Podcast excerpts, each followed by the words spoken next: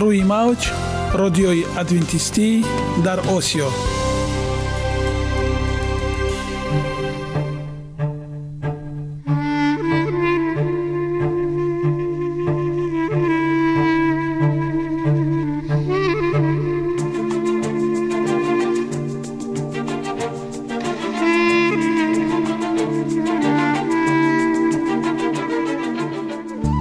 با عرض سلام به شما شنوندگان عزیز، برای سعادتمندی و خوشنودی شما آغازگر برنامه امروزمان می شویم.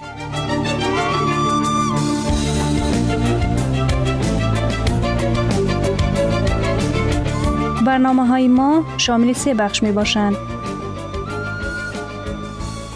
بخش اول سلامتی،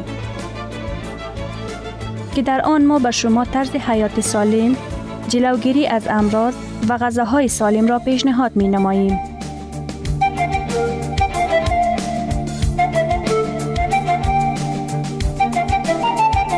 بخش دوم اخلاق نیکو، چنان که افلاطون گفته است تمام طلاهای روی زمین و زیر زمین به قدرت یک فضیلت اخلاقی ارزش ندارد.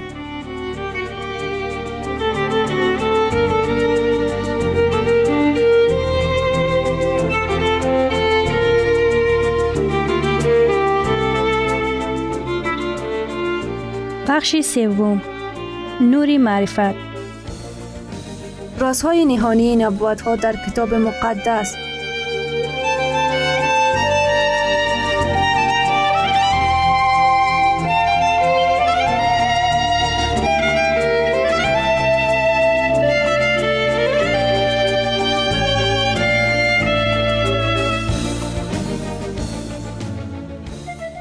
پس با ما باشید. صدای امید با نوای امید، جسم سالم عقل سالم. سالم بودن خوشبخت بودن است. خوشبخت بودن است.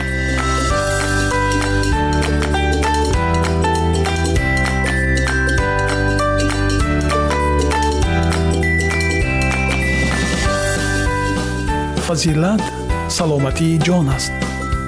سلامتی فضیلتی بدن است. تندرستی هم برای شخصی که آن را استفاده می برد و هم برای دیگران چیزی عالی است. تندرستی از طلا ارزشمندتر است. سلامتی تا به حال از همه نعمتهای دیگر زندگی بالاتر است که گدای واقعا سالم از شاه بیمار خوشبختتر است.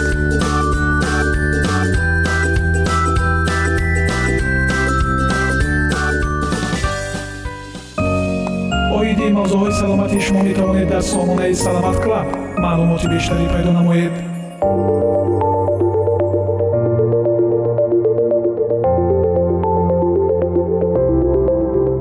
در وقت تحقیقات دیگر که در بین شاگردان مکتب ابتدایی سن سالشان از ده تا دوازده ساله در جنوب اسرائیل گذرانیده شدند، علاقه‌مندی بین به آب شدن اختیاری و وظیفه کاگنیتیو آموخته شدند.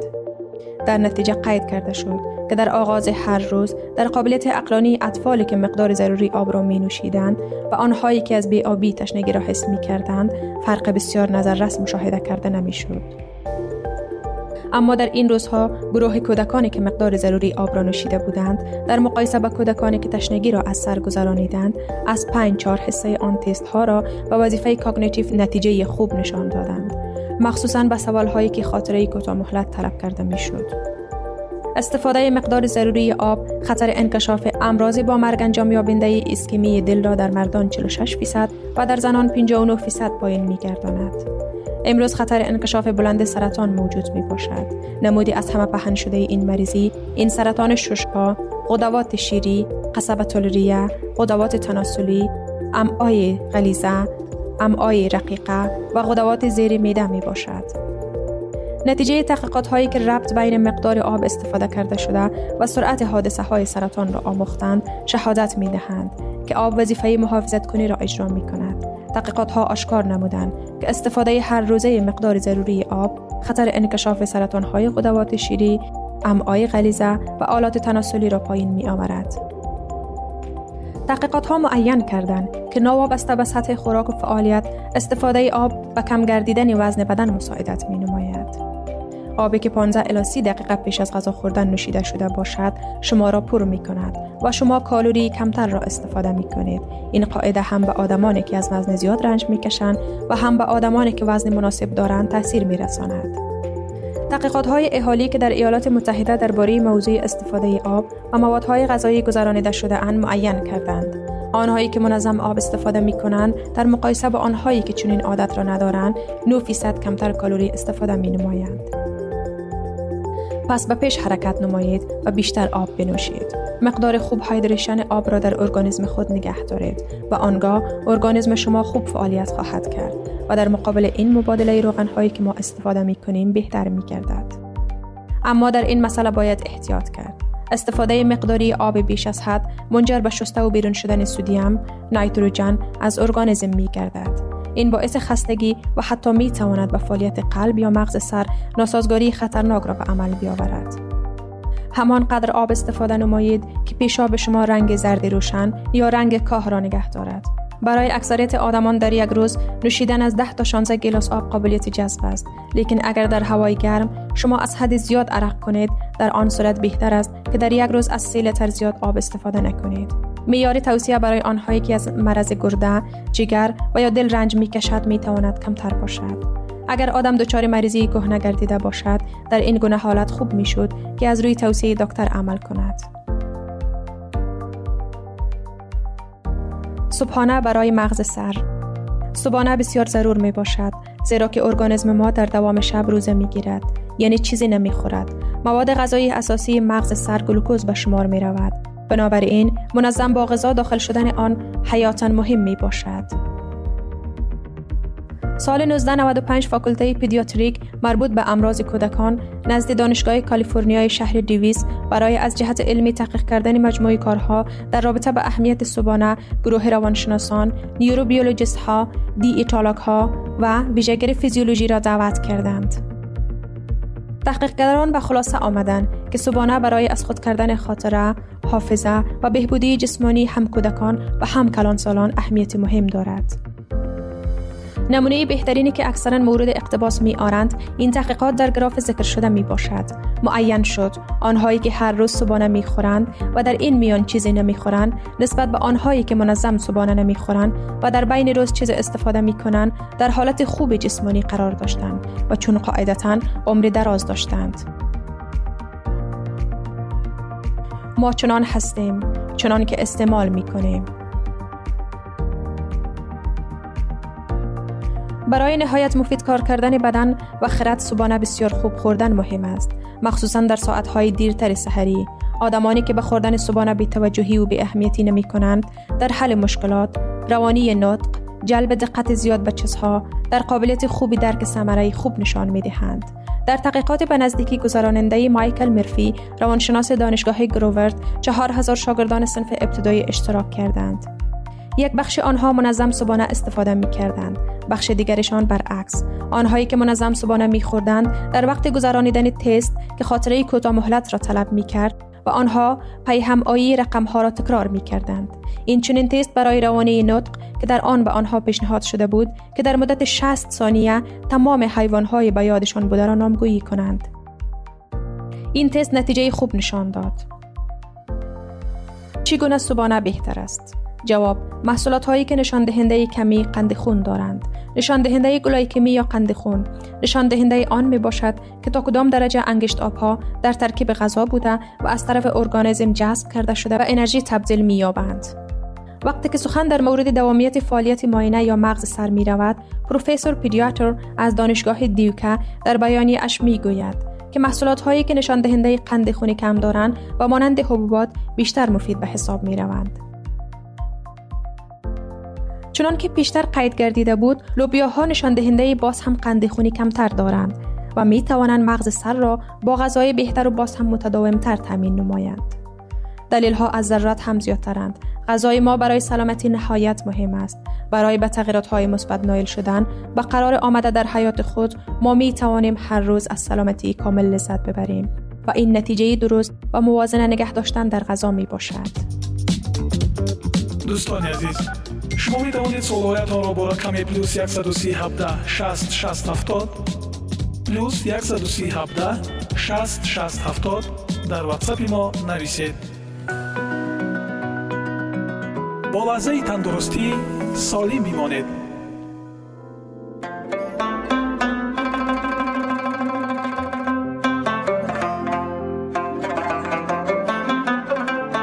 راز کامیابی، مصلحت‌های اساسی، چگونه مناسبت خود را با زندگی باید بهتر کرد. در زیر شش مصلحت آورده شده است که با استفاده از چشم‌انداز مثبت به حیات در حال حاضر چطور باید آغاز کرد. یک، باور کنید و به بهتر امیدوار باشید. ما تصمیم گرفتن می توانیم که در هر حالت چیز خوبی را به دست آوریم. دو، تصمیم بگیرید که فرصت‌های مثبت تمرکز کنید، نه به فرصت‌های منفی. نیکبین در هر مصیبت امکانیتی می بیند، ناامید در هر امکانیت مصیبتی می بیند. سه، منت‌داری بیان نمایید. قدردانی ستون نیکبینی است. نیکبین‌ها برکت‌های خود را حساب می کنند. ناامیدها وزنینی‌های خود را حساب می کنند. چهار، دنیای خود را با نیکبینی رنگین کنید. در انتخاب خود نیکبین باشید. اگر انتخاب شما خواسته‌تان را به بار نآورد، انتخاب دیگر کنید. کوشش کنید که راه بهتری پیدا نمایید. به آینده با نیکبینی ببینید. نظر نیکبینانه به آینده جهان باطنی را در عین زمان تامین می‌کند. آرامش روحی و استراحت کامل و خواب راحت مساعدت می‌نماید. نسبت به محیط اطراف خود نیکبین باشید.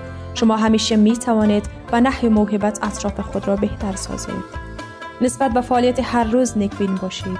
نیکبینی به شما قوت می بخشد و به شما کمک می کند تا به طور منظمتر همیشه از لحاظ جسمی و ذهنی فعال باشید. در باور به خدا و آدمان نیکبین باشید. نگرش مثبت و ارتباط با خدا و رشد آن مساعدت می کند. با آدمان باور کرده شما اینچنین مناسبت‌های متقابله خود را بهتر کرده می‌توانید. و مناسبت بین همدیگر نیکبین باشید. در آدمان خوبی‌ها را ملاحظه کنید و با کسی دوست شوید که خودتان باور کنید که همه کار عملی خواهد شد. به خاطر داشته باشید که نیکبینی را یاد گرفتن می‌شود. این عادت تفکر است. ما یاد گرفتن می‌توانیم که کمتر ناامید و زیادتر نیکبین باشیم. با نیکبینی به غذای درست موافقت کنید. نیکبینی به خوردن غذای سالم وامی دارد. اگر شما از ناموازنتی در این سمت رنج میبرید، روحیه نیکبینی به شما به چنان موفقیتی کمک میرساند که شما هیچگاه آرزویش نکرده بودید. پنج، با بینش خود زندگی کنید. نیکبین‌ها در حیات خود هدف دارند. آنها به هر چیزی که میکوشند آن را به دست میآورند. بینش این آرزوی عملی شده است. بینش به آرزوهای شما بال میبخشد.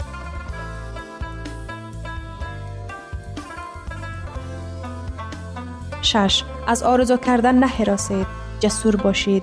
نیکبین‌ها برای هدف‌های ارزنده تلاش می‌کنند. آنها خطرها را تحلیل می‌کنند و خود را به خطر می‌اندازند تا زمانی که موفق نشوند. نیکبین‌ها هر گونه حالتی نباشد تسلیم نمی‌شوند.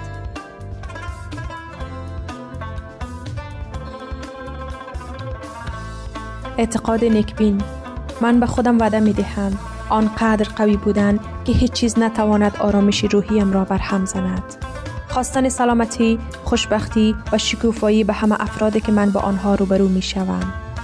کاری کردن هر یک دوست من احساس کند که چیزی خاصی در او وجود دارد.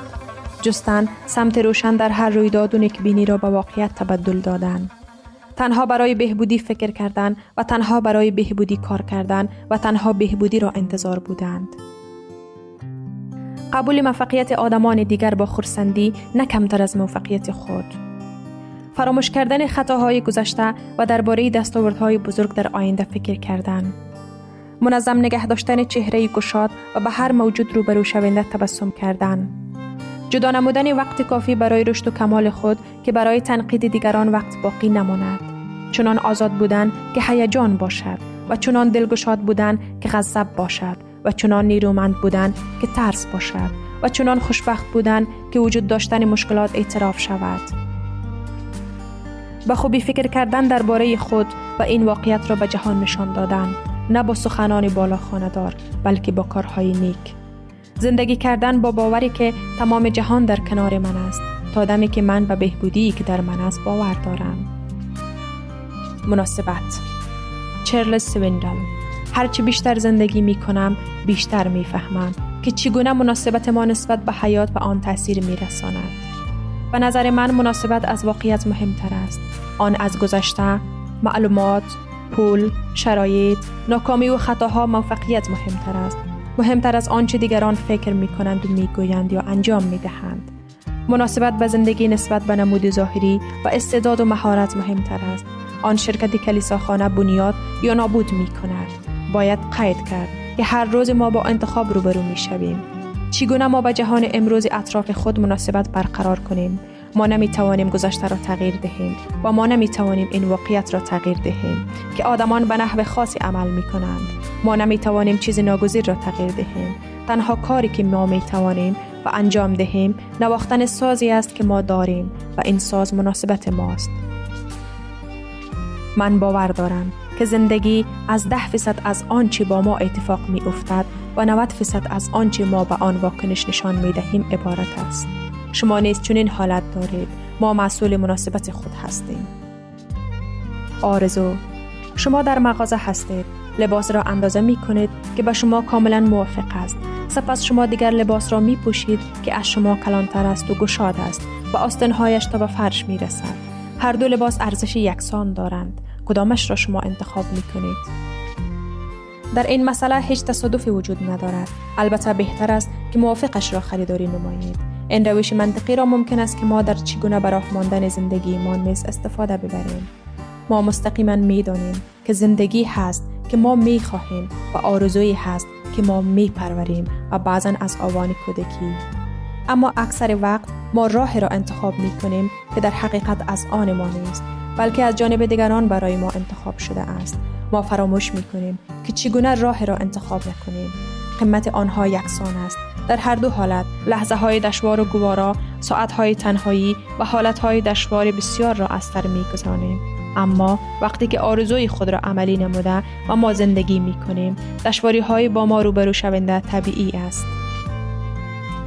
شاید شما مثال سه مرد کارگر کان سنگ را شنیده باشید و هر یک آنها سوال داده شد: چی کار کرده ایستاده ای؟ شخص یکم جواب داد: آیا شما نمی بینید من سنگ بریده ایستاده ام؟ شخص دوم گفت: آیا شما نمی بینید من پول کار کرده ایستاده ام؟ چشمان شخص سوم برق زد و وقتی او جواب داد: آیا شما نمی بینید من معبد بنیاد کرده ایستاده ام؟ این حکایت زیبا که مادرم اولین بار به من در ایام کودکیم نقل کرده بود، هم ضرورت کار دشوار و هم ضرورت نگه داشتن بینش در ذهن خود را نشان می دهد، حتی اگر دیگر آدمان آن را نمی بینند و یا نمی فهمند. مبلغی که ما بر عوض هشت ساعت کار هر روزه می گیریم ممکن است با راه های گوناگون صرف کرده شود. یگانه چیزی که ما خریدن نمی توانیم همانا وقت اضافی است. من باوری دارم که هر یک لحظه‌ای که در اختیار ما قرار دارد و ارزش آرزوی خود را عملی نموده زندگی کردن دارد، نه آرزوی محض. آرزو آغاز چیزی بزرگی است، چیزی که ما را به تصمیم گیری های جسورانه برمی انگیزد. در واقع شخصی که برای رسیدن به آرزویش تلاش می ورزد و خود را به خطر بسیار می اندازد، اما کسی که آرزو نمی کند باز بیشتر خود را به خطر می اندازد. آرزو چیزی که توسط خیال آفریده شده است. بررسی در گروه ها، دستورها، سوالهای مورد بررسی را دیده برایید و آن را انتخاب کنید که می خواهید در نوبت اول بررسی کنید. اگر وقت امکان دهد، سوالهای باقی مانده را نیز جدا نمایید.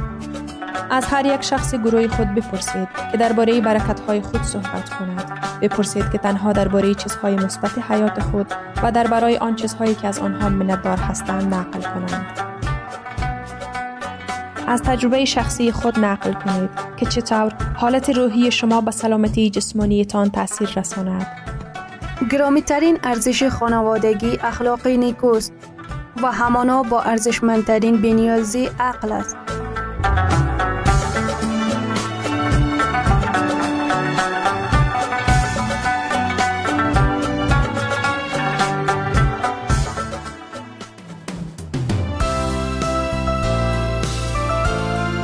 اینجا افغانستان، در موج رادیوی ادونتیستی آسیا. فصل اول، ویرانی اورشلیم.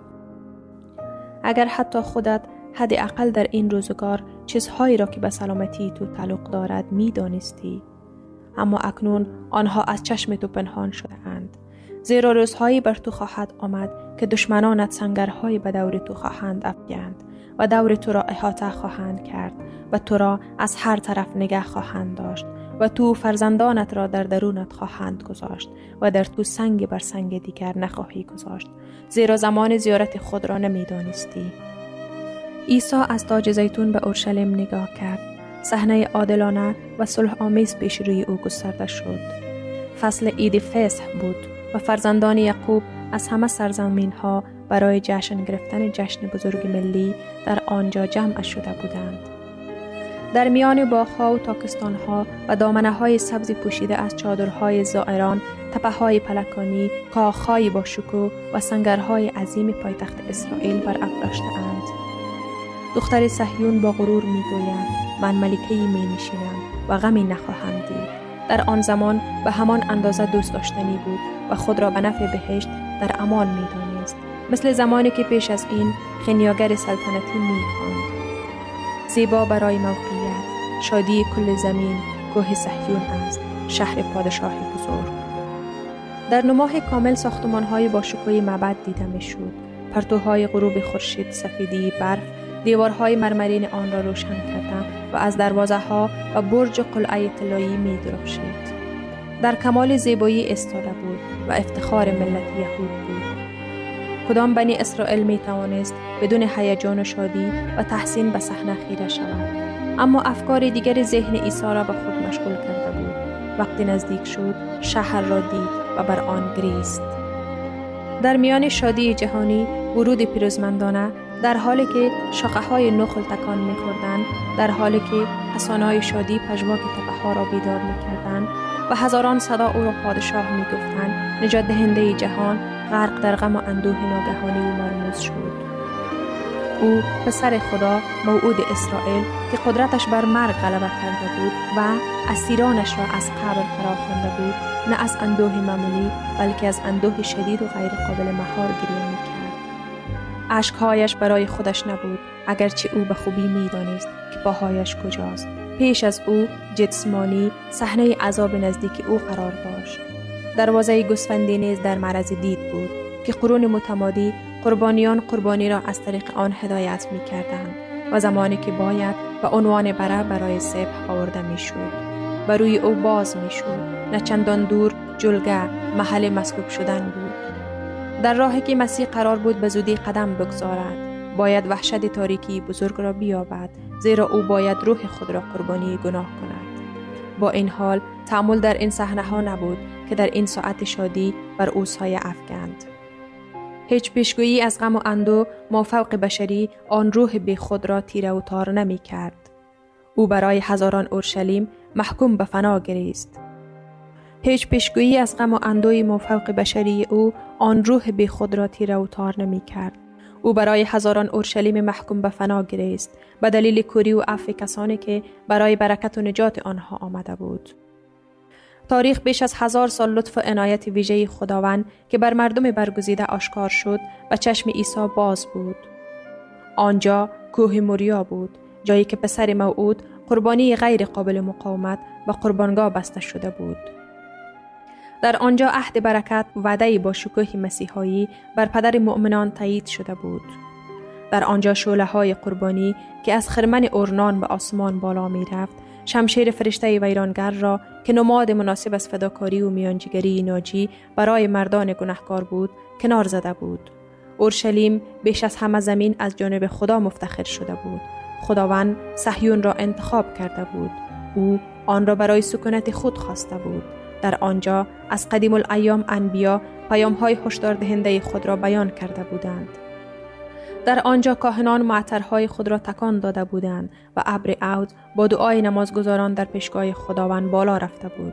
در آنجا هر روز خون بره‌های ذبح شده تقدیم می‌شد و به سمت بره خدا اشاره می‌کرد. در آنجا خدا حضور خود را در ابر جلال بالای جایگاه رحمت آشکار کرده بود. آنجا پایه آن نردبان عرفانی است که زمین را به آسمان وصل می کند.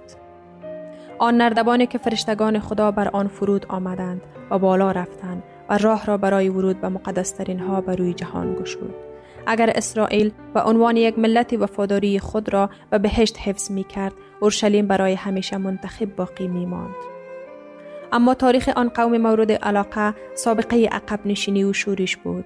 آنها در برابر فیض بهشت مقاومت کرده بودند، از امتیازات خود سوء استفاده کردند و فرصتهای خود را نادیده گرفتند.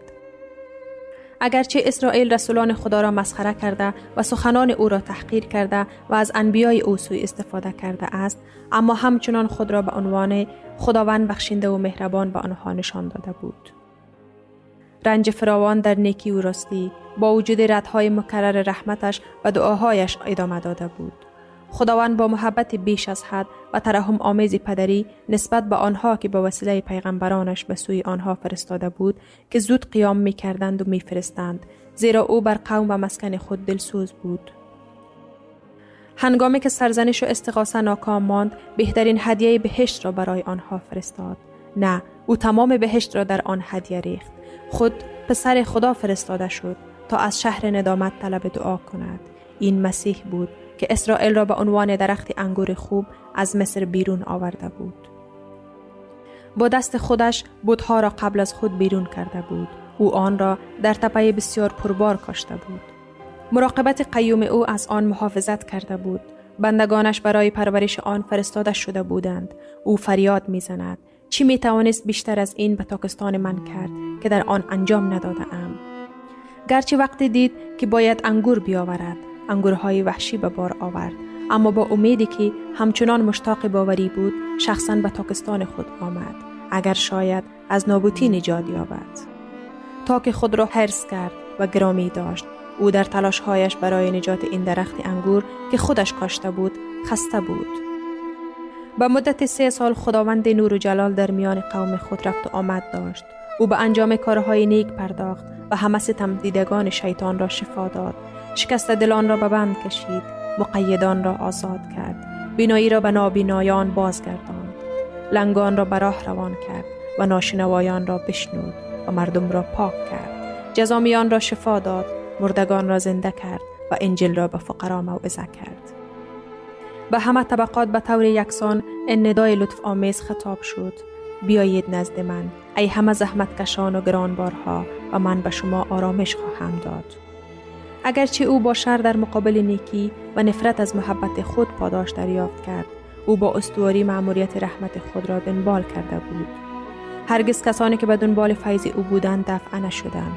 سرگردانی بی خانمان، سرزنش و تهیدستی او زندگی می کرد تا به نیازمندانها خدمت کند و مصیبت‌های مردم را سبوک کند و از آنها بخواهد که هدیه زندگی را بپذیرند. امواج رحمت که توسط آن قلب‌های سرسخت کوبیده شده بود، با موجی قوی‌تر از عشق ترحم انگیز و غیر قابل بیان بازگشت. اما اسرائیل از بهترین دوست و تنها یاور خود برگشته بود. التماس‌های محبت او تحقیر شده بود، نصایح او طرد شده بود، هشدارهای او مورد تمسخر قرار گرفتند. ساعت امید و بخشش به سرعت در حال سپری شدن بود. جام خشم خدا که مدتها به تعویق افتاده بود تقریبا پر شده بود. شنوندگان عزیز، در لحظات آخر برنامه قرار داریم. برای شما از بارگاه منان، صحتمندی و تندرستی، اخلاق نیکو، نور و معرفت الهی خواهانیم. تا برنامه دیگر شما را به لاح پاک می‌سپارم.